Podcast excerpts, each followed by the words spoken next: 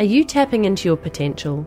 Are you then taking that potential and turning it into a purposeful and profitable online offering so you can impact more people, share your skills and expertise, and make a dent in the world? And are you doing this while living a life that fills you with purpose, happiness, and opportunities for growth? This may all sound too good to be true, and I am telling you it isn't. These are the big questions that I seek to answer on The Untapped Show, a podcast for go getting humans who know that more is possible for them in life and who want to make real changes and live up to and beyond their human potential. In this weekly podcast, I share nuggets of wisdom on how to do this, combined with inspiring interviews with everyday humans who are doing this right now so that we can all learn from each other. I'm your host, Natalie Sisson, a best selling author, podcaster, blogger, lifelong learner triathlete and lover of handstands, and who took her humble blog back in 2010 and somehow managed to turn it into a multiple six figure business by creating different revenue streams based around my skills, talents, and knowledge. And I know that this is possible for you too. So every single week, that's what you're going to hear here on this podcast to give you inspiration, motivation, strategy, and tactics to do this for yourself and to lead a purpose driven life. So let's dive into this week's show. Welcome, Derek. It is so awesome to have your good self on my podcast because I think we are very much kindred spirits in how we live life. So, welcome to the show. Thanks for having me. I love that you're still rocking your Hawaiian shirt. For those who are listening on audio, you won't be able to see it, but I'll put up proof on Instagram. Actually, it's not technically Hawaiian, but Derek has always had a wonderful habit of wearing bright, engaging, exciting shirts because life is too short to be bland. Is that the sort of so, motto? this this is actually a Bali shirt. We we oh. met in Bali, and every time I go, there's this one little shop, and I go and I, gosh, I'm trying to remember the guy's name. I buy shirts from him every time, and he tells me he's like, I actually know all kinds of you know millionaires and billionaires that come here just to buy shirts for me, and it's like, wow, this is this cool little place. This shirt, I had a matching shirt made with my toddler, so we can go around and, and be twins. It's really fun. Nice. Love it. So, yes, we did meet in Bali, and this was back in, I think, around 2012 or 13. And you were the only other podcaster that I had met in person outside of you know, the US at that point. And you literally were in a villa about 30 meters away from me. It was really, really crazy and very serendipitous. And we've stayed in touch since. You just stayed at my house in Portugal, been on many adventures around the world. So why don't you give the folks listening here on Untapped an overview in the life of how Derek Loudermilk got to be sort of a full time adventurer and build a whole business and platform around it? Yeah, well, so when we met and people were saying like, "Have you heard of Natalie Sisson?" and then you you were just right next door, and it was super crazy. Uh, when we met, that was a huge turning point in my life. Basically, all the structures and all the trajectories that I had been on. You know, uh, I had just in the process of getting divorced. I had lost a house in a flood. I had dropped out of a PhD program in microbiology, and I had this massive blood clot in my brain that could have killed me. And so I was at this moment where it was actually, I was basically just like floating off into space, had no idea what I was doing. It was a fairly, fairly low moment. Lots of moments. I'm imagining this one particular moment actually where I had food poisoning in Bali and, you know, all these other things had gone wrong. And then I had food poisoning and I was like, this is the worst possible thing I could imagine in life. And from that moment, it was you know, meeting people like you and our friend Nick Wood and just starting to piece together what the heck I was going to do with my life. And I looked at the things that I was interested, my values, and then all these childhood dreams that I wanted to be a great explorer and adventurer. And I basically just picked all the pieces that I thought would work. Like I needed to be able to learn continuously. So I started podcasting, right? I wanted to meet all these people. I started writing books because I just wanted to to learn and then go around and teach it. And then so partly it's like building in monetization, building in getting to live day to day how I wanted. And it's turned out I could have never predicted that it would turn out this way. I have two kids now, and we've lived in you know a dozen or so countries with them, and so I'm so and I'm splitting wife, my time. It's amazing. And a, and a wife, yes, a new wife. Uh, Just had to put that in. so, yeah, family remarried. And it's totally another one of those Bali serendipity. I met my wife in Bali, and um, Well, I had no idea actually that you, I remember yeah. there was you were going through a divorce at the time, and there were a few things. But when you actually sum it up in those points, that was a massive point in your life. I agree. And look at you now; it's like just sometimes all those things have to come together and happen all at once to make you wake up and just kind of go, all right, well, it can't get any worse from here. So, what are all the opportunities in front of me? And I love that you took that path of exactly what I talk about in the Get Paid to Be You guide actually is looking at your childhood dreams. What have you left behind? What have you put on? um, looking at the things that you value most and the priorities, looking at the things that you love doing. And not all things that you love doing, I think, should ever be monetized or turn into some sort of venture. But sometimes the right combination of those with your skills and your talents and experience are a perfect fit. So um, I would love for you to sort of, yeah, share how you layered uh, from your podcasting, and then you've written a lot of books now. I mean, you're very prolific at content. I get told that I'm prolific at creating content, but you are super consistent and amazing at doing it. And I'd love to sort of learn the story of how you layered all those things to create revenue streams and, and actually earn an income from doing what you love. Yeah, so I actually expected podcasting to be my get rich quick scheme. This was when Lewis Howes was taking off and, and Entrepreneur on Fire and I, you know, looked at that model and I thought that's that's pretty sweet, and pretty quickly realized, you know, that I didn't have these millionaire creating numbers to my show, and I was like, just kept plugging away because I loved it, but I was always on the lookout for sort of what is the piece that's going to actually create more sustainable, reliable income. And so many ideas came from these interviews on the show. Someone was like, "You should write a book," and I was like, "It's a great idea. I'm just take all the stuff I've learned from the podcast and turn it into a book. And that book came Superconductors, which came out last year. Some of my guests were coaches, and I started looking into the, the coaching model because I had been coaching athletes. And then I started doing this blend of life coaching and business coaching. And that there's a there's a ton of demand. Actually, before that, people are asking about podcasting. So I think I helped like 60 or 70 people launch podcasts. So I would do these these little groups in my living room. We meet up every week and, and practice our podcasting skills and, you know, figure out names for shows and vote yes or no. Like I like this cover art or I don't like this. And so that was really fun, very hands on. Then that sort of evolved into broader business coaching. And so I've continued to add little bits. So, so I lead adventure trips randomly. I, this is kind of a long story, but to summarize it, I encountered a thousand year old magic tree in deep in the heart of the jungles of Bali and basically gave me a mission, which is to take people out into the wilderness to reconnect with nature. So I started leading adventure trips into nature and that became part of the business. So it's it's just been what a lot year of was that, Derek? And was that the first was, thing uh, that you started or did the podcast groups kind of come out at the same time? Yeah, so it was podcast, like right when I met you, it was kind mm-hmm. of the podcast was starting. And then then the podcast groups, and then the coaching, and then the adventure trips, and sort of the book was like the third third thing in there. So there's five or six things, and then a mutual friend of ours who was there at the same time when I met you, Jasper Rivers.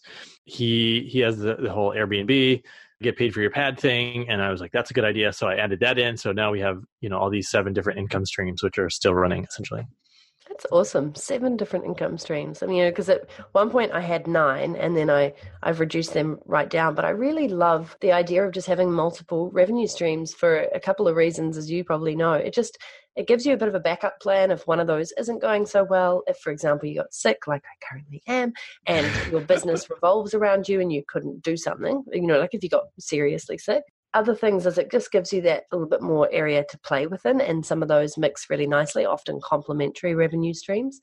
And for example the airbnb one which i've got as well i mean i really love it because it feels so separate to any business entity that i have yet it is a significant source of income now and really really great asset. And it just feels like one of those ones you can always play with um, and have fun with and build upon regardless of what's going on in your life, or hopefully.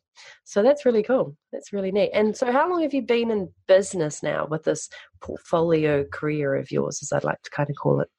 Yeah, it's it's five years, and this is I was I was a, cyclist, a professional cyclist for about five years. I was uh, an academic researcher in microbiology, a virologist for you know, so three years corporate and three years in grad school. And so now this is sort of my third career. And so pretty soon this will be the longest thing I've ever done which is kind of exciting. It's uncharted territory for me. Yeah, I remember when um because I had eight years in the corporate world and that felt long, and then I remember when I surpassed that with being an entrepreneur and I was like, man, this is okay, this is actually real now. Isn't that funny? Like been earning a really great income for all those years of the business, but not ever fully re- recognizing or maybe admitting to myself that this was the thing.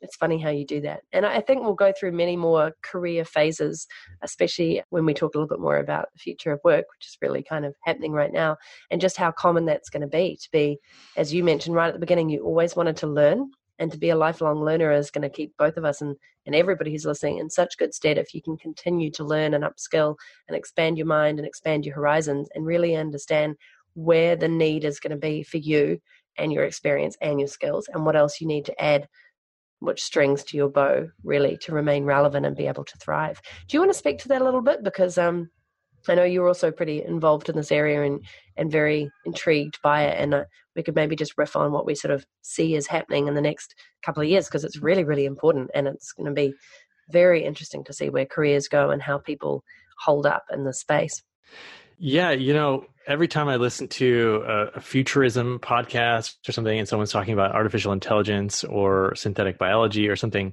you know, and they're like, "Here, here are all the issues. You know, it could end humanity. It could uh, replace all jobs. You know, all these things." And it's like, oh my gosh, like we are not prepared. There's no way we're going to be prepared for all the changes that are happening. And so, I think pretty much everybody, including us, is going to feel off balance, is going to feel uncomfortable, and, and not know exactly what we should do. I mean, already it's like, how much time should I be spending on social media? Like, is it affecting my brain? I don't know, all these things.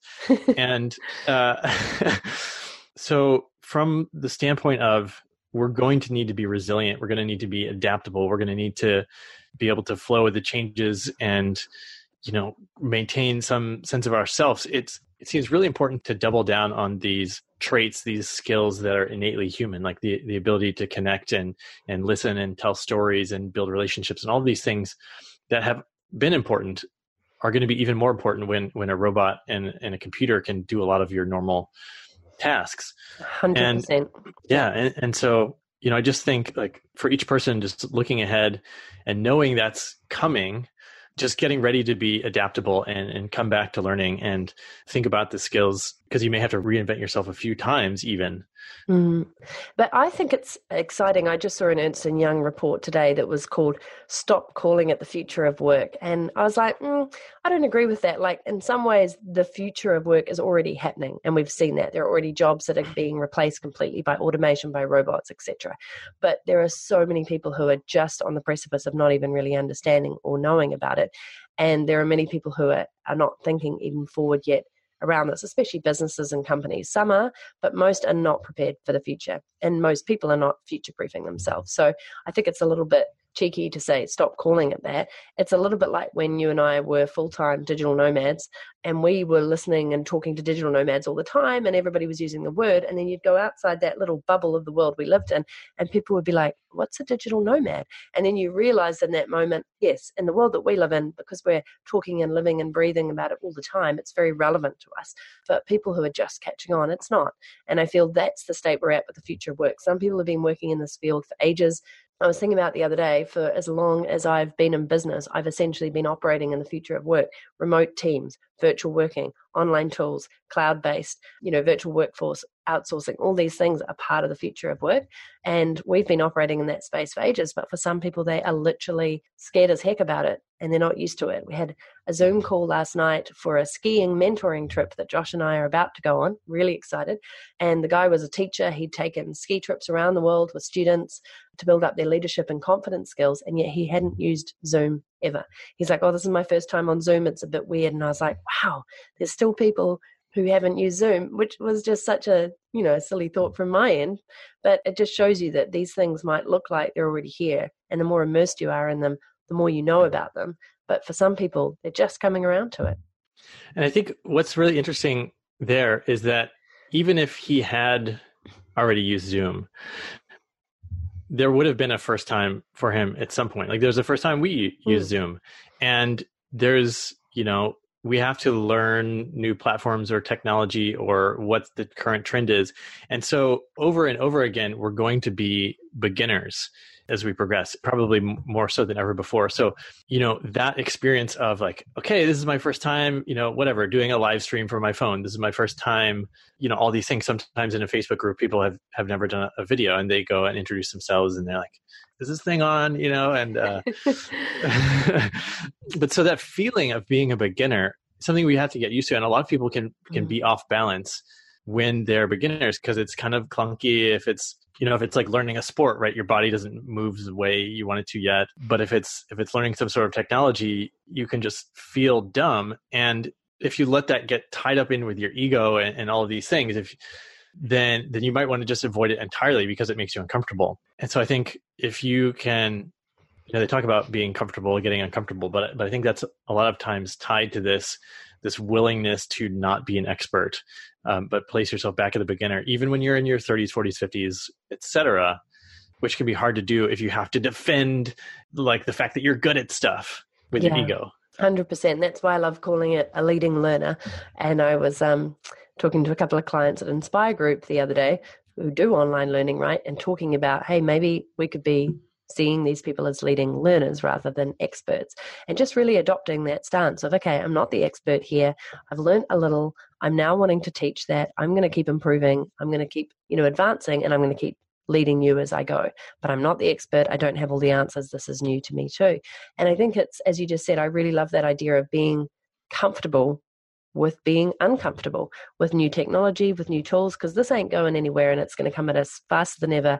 We're going to have to adapt more quickly than ever. And for people who just aren't prepared to do that, they're going to be left sitting in the dust, which is a scary thing. And I guess the options for them are go and buy a lifestyle property and go off the grid and live a really, really simple life. Like, quite honestly, I'm thinking there's two juxtapositions. there's off the grid and super simple life and maybe a community or commune. And then there's the fully immerse yourself in this integration of humans and technology together and view it as something that is you know on the whole hopefully going to improve our lives but don't be so scared by it or put off by it that you think you're not capable of being part of it. I just heard about some gymnasts uh, you know some of the olympic gymnasts started posting pictures of i think it was like hashtag gymnastics fails or something like that of them trying these moves and and failing and it, it was really popular because I we really like to see that process of other people being beginners. And then we love to see them right win the gold medal. Like if you can see them fail and learn and grow and then win the gold medal that's even better than just seeing them win the gold medal. Mm. because we like to support people learning and trying. You know when my kids are learning to walk like it's like you can do it. You can take it. Oh you fell. Oh, okay. Like let's try again you know?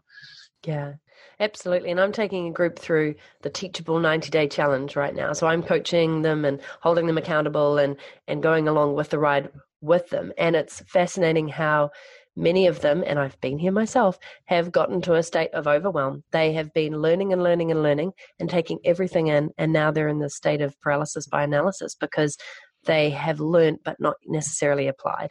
And so I challenged them yesterday to put all that away, like it's in here already, You've learned it, but you haven't applied it. That's why it's getting scary. Put it all away and just start doing.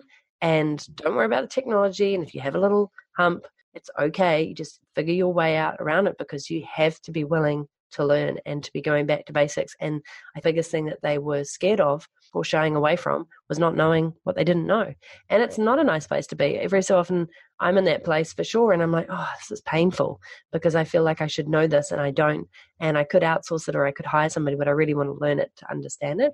But when you're pretty damn good at a bunch of things and then you have to learn something from scratch, it's really humbling. And it's much like when you are a skier, which I am, and you switch to snowboarding for a day and you feel like a complete idiot. You're like, but I'm such a good skier, or I think I'm a good skier. And now I can't even stand up on this board and I'm falling over. So I think it is a place, absolutely, you nailed it, where we need to put ourselves more often and get comfortable with being uncomfortable and learning.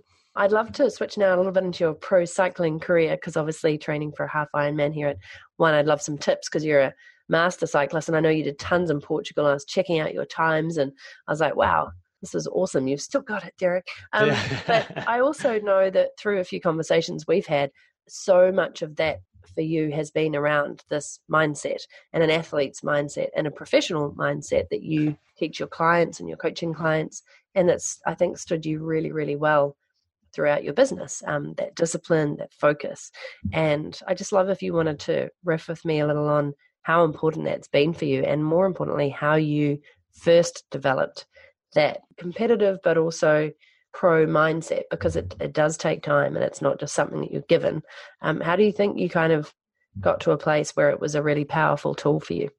So I'm actually not a gifted athlete, which then I had to lean on all the other tricks and strategies, things that I could to sort of bring myself up to a competitive level. And luckily, cycling is a place where you can use strategy. Generally, if it, if you're running a marathon, for example, the fastest is probably going to win.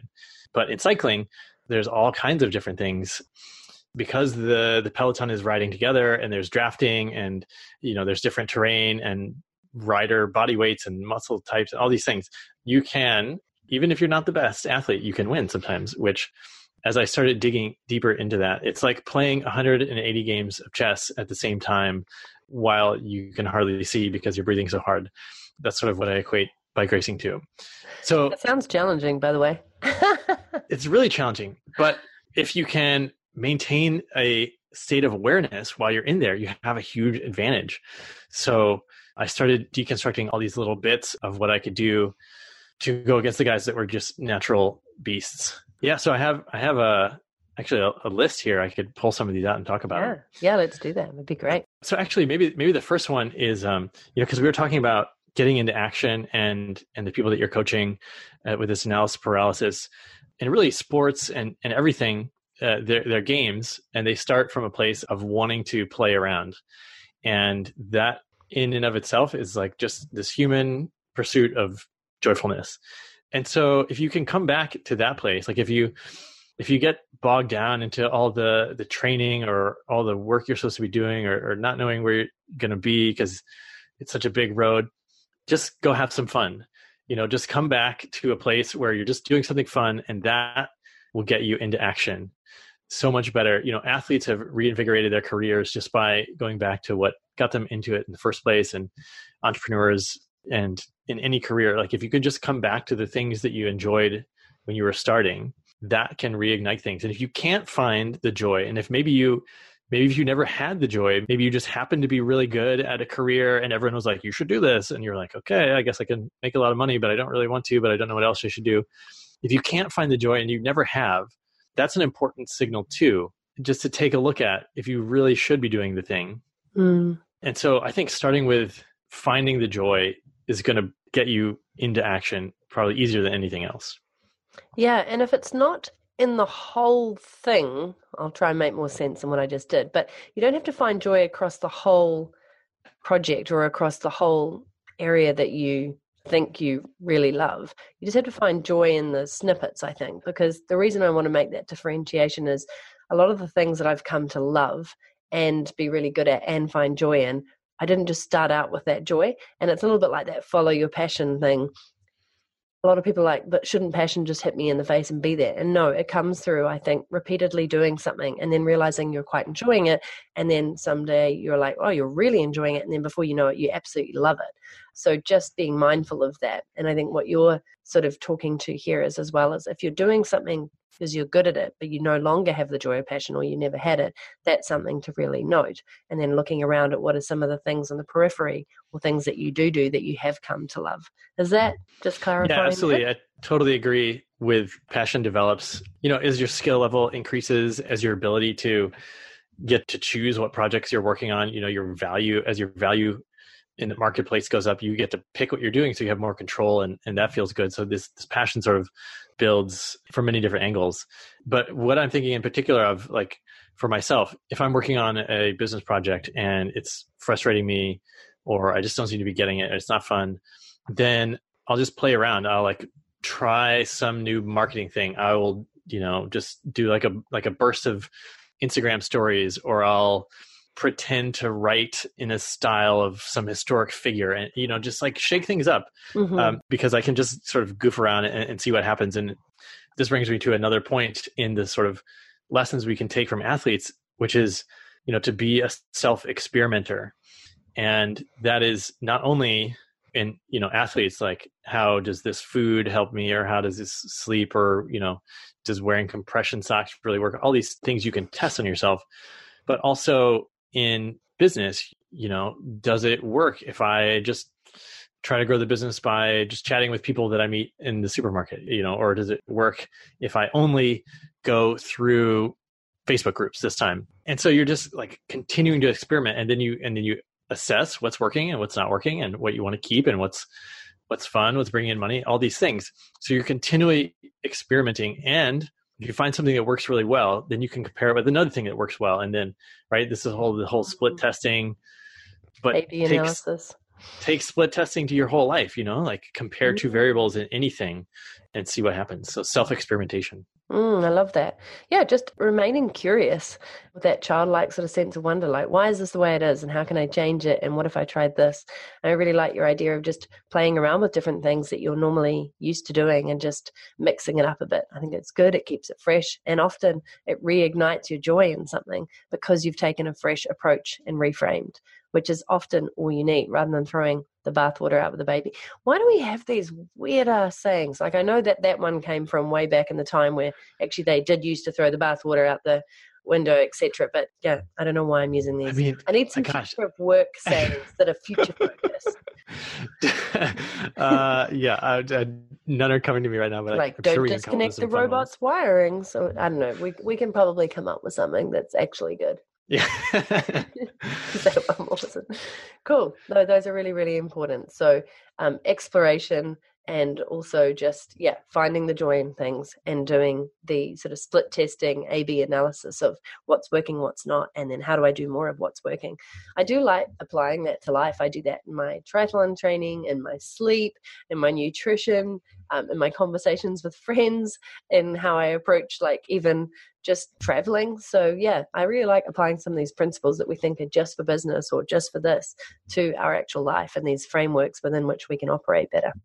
And so, the next one that's, that's coming to mind is actually as you're experimenting, athletes, you know, they're always looking for the next level. They're they're breaking through plateaus. They're continuing this progression, right? And and so even when you're the best in the world, even if you've won the gold medal, there's potential for you to improve. And this can be applied to any skill or area of life. Even, you know, I do this in my marriage. I'm continuing to look at like what does the progression look like? You know, what does a 1% improvement in vulnerability look like? 1% improvement in listening or clarity in my communication. And these are more subtle things than you know it's it's easy to measure a skill like in basketball you can measure how many times a person hits the free throw but it's harder to measure exactly what your skill in listening or how well you use your intuition or these things. So you have to sort of make up the progression. And, and maybe you have a coach, maybe you do some reading, maybe you get some experts that can sort of tell you, like, here is the progression. Or maybe you deconstruct the career of someone who's ahead of you or whatever. However, you need to go and find out what the progression is. And then you can sort of develop, you know, in in training there's like a stimulus and then we recover and then we get fitter you know you do a workout and then you respond but if you want to take that into another realm, what is the input that's going to sort of raise your your fitness one level? So it might mean like actually intentionally sitting down with your wife, like I'm doing this, and talking about things that you might be uncomfortable with, and even if you're triggered, you know, not just leaving the conversation. And so, so I'm just constantly like putting myself into situations where I believe that I'll have like a slight step of progression along this path of whatever it is. Which is so awesome to hear. What sort of attitude do you think one needs to do that? Because I think a lot of us have probably done little bits of this at points in our life when we feel motivated or we're doing it. But how do you think people consistently turn up wanting to improve? that 1%. You know, like I look at a Tony Robbins for all the people who love or hate him. I mean, that's 50 plus years of being at the top of his game and constantly working on improvement. And that requires a heck of a lot of self discipline and internal focus and desire and alignment and all the things that he teaches.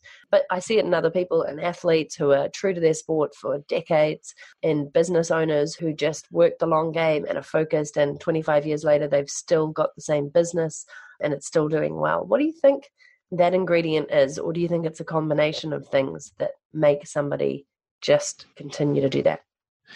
Well, let's look at it this way. Did you smoke a cigarette today? No, I do not smoke. No. So your identity is that of a non smoker. And so someone who has smoked a cigarette today, they have the identity of a smoker. And so what you do is falls perfectly in line with your identity. So if you have the identity of someone who seeks progression and mastery over the long run, then these things aren't going to be that hard. They're not going to take a lot of willpower. It's just going to be part of what you're doing. And so it kind of flows from who you be, your identity. But that identity in turn gets shaped by your experience of the results. Mm-hmm. So I think, for example, I've taken on this identity because I've seen myself improve in sports. I've seen myself improve in chess. I've seen myself improve in languages by putting in consistent effort over time. That sort of proof is like, oh, I'm the type of person that does this. Therefore, I'm going to keep doing this. So it's a, sort of a self fulfilling prophecy. You can come at it from either side. Yeah, I love that. Before we jumped on this call, I was telling you about David Goggins' book, Can't Hurt Me, which I've just finished reading, and you've just come across him. And he would be the first to say that he came from the sewers, not literally, but he did come from a pretty shit upbringing and managed to get himself being an ultra runner and a Navy SEAL. And I think a lot of the reason he did that was one, running away from Shitsville, but also taking a good hard look in the mirror at a point when he was really, really down and out. And he calls it the truth mirror, I think, and just looking at that and going, you don't need to be this person. You've taken on this identity because it's all you've ever known, but you have the absolute ability to become whoever you want to be, which is pretty tough to see when you're down and out. But I think in some of those moments, if you've absolutely hit rock bottom, those are some of your best moments of clarity when you get to say to yourself, how do I want to show up today and who do I want to be? It's not as a result of my past, it's not as a result of my future in the very present right now. So, just for those of you listening out there who like, hey, I've never been like that, I've never been disciplined, I've always been a smoker. What I loved and why I mentioned David Goggins is there's a lot of people who've read his book who have completely changed their life because they've seen in him this guy who had nothing really at all to grow on and yet has done majorly well in a sense of the word of self accomplishment, not majorly well across everything, just really, really made himself the best version of him. And I was reading somebody who'd listened to a podcast with him saying, I was drinking, I was smoking, I wasn't exercising, I read your book, I started training every day with you in my ear. I now don't smoke, I don't drink.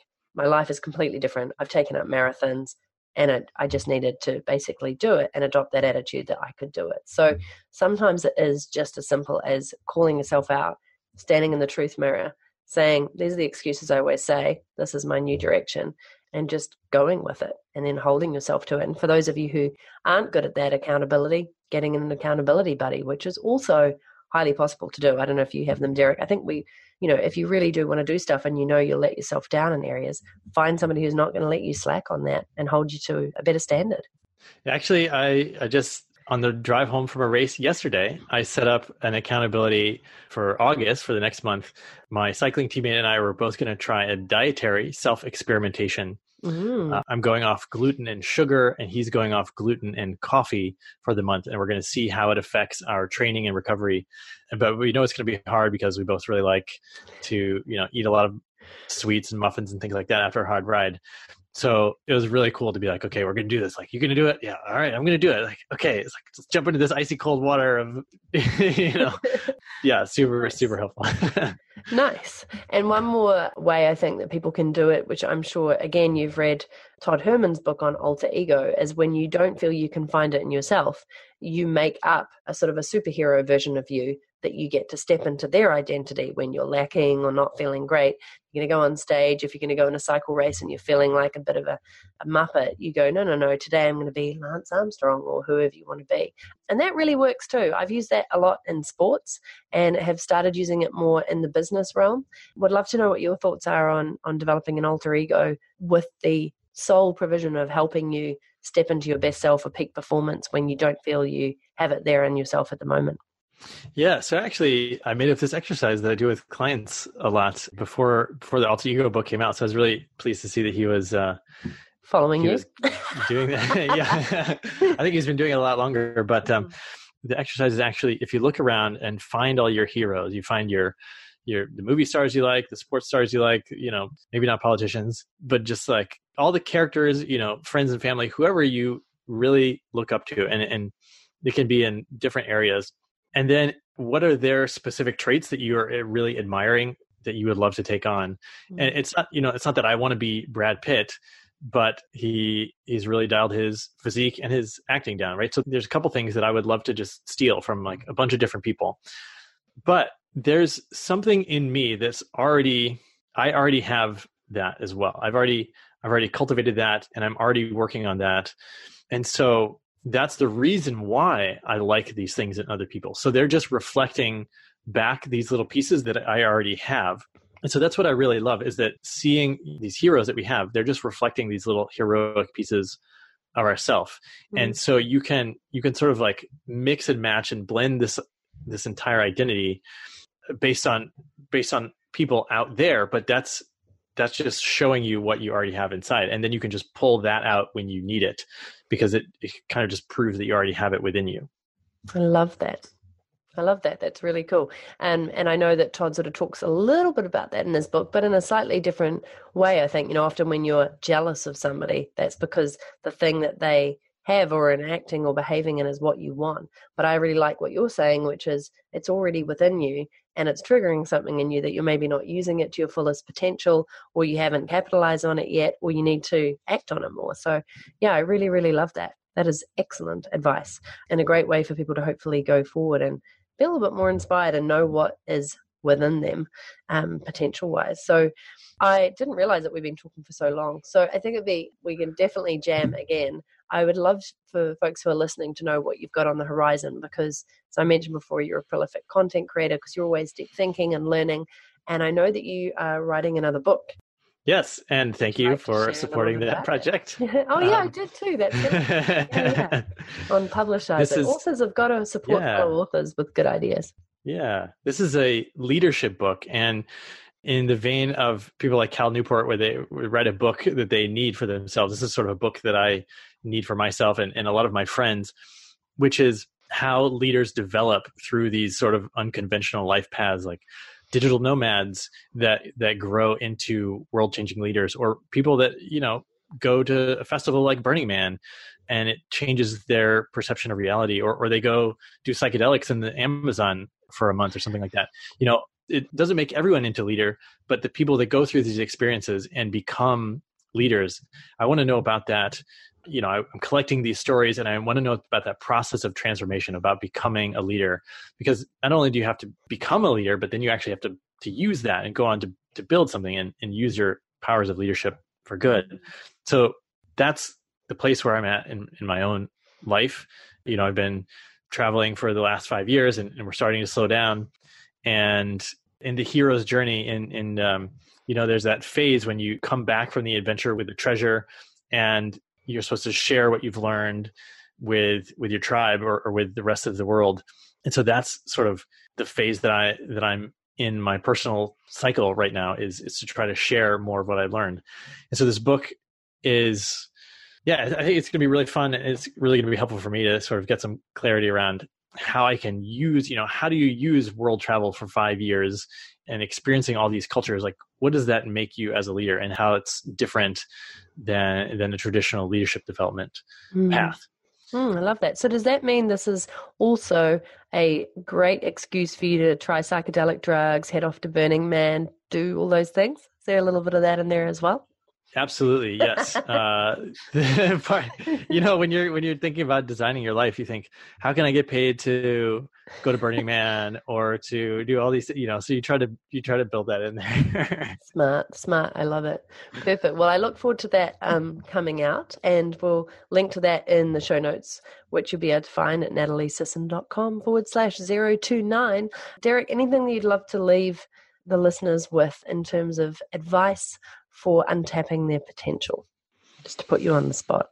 Yeah, I think one thing actually, so our mutual friend Nick Wood, we were roommates for a while. As we were leaving the house, a lot of days, he would say, you know, whether we were going to a party or going to do a yoga class or whatever, he would say, What is a win?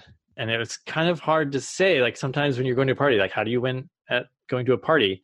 But it made you think. You know, partly it's about setting an intention. You know, like why why am I even going to this party? Do I just want to have fun? Okay, great. Then I then that's a win if I can have some fun. But if you can define your parameters, like when you're doing a sport, like you know how to win, so you're operating within some constraints. So you can focus your decision making, your strategy, whatever, within some sort of constraints. So if you can define for yourself, you know, on a daily basis or within an activity, like why, you know, why why are we going to sit down to do this podcast? Let's let's have like what's a win if we're going to do this, or what's a win if I'm going to hang out with my kids later? Like my objective might be to be present and just mm. enjoy it. So mm. if you can set some parameters, define what a win is, or or know the rules that you're playing, each time you do something and as you transition from doing one thing to the next you can you can check in with yourself what is what is is it to win in this next situation then you'll be able to achieve a win. But if you have no idea what you're playing for if you don't know the rules if you don't know the parameters then it makes it much harder to actually get the thing you want. So if you can just continue to clarify for yourself those the rules of the game Mm, I love it. It's a really great question. Whatever question it is that just really gets you to be more intentional when you go to anything. And much like you're doing in your life and with your marriage, I just think it's really neat to always be just questioning how can I make this better? How can I win at this? And not in the win at life, but you know, really, how can I make this a win win? And uh, what do I want to get out of this? What do I want to learn? What am I going to teach? Just always thinking really intentionally about showing up. So thank you so much for bringing that to this podcast. And it's been great catching up with you. And I'm sure we will have you back on to see how the adventure is going and what unfolds in terms of transformational leadership. Thanks for having me, Natalie. It's been fun.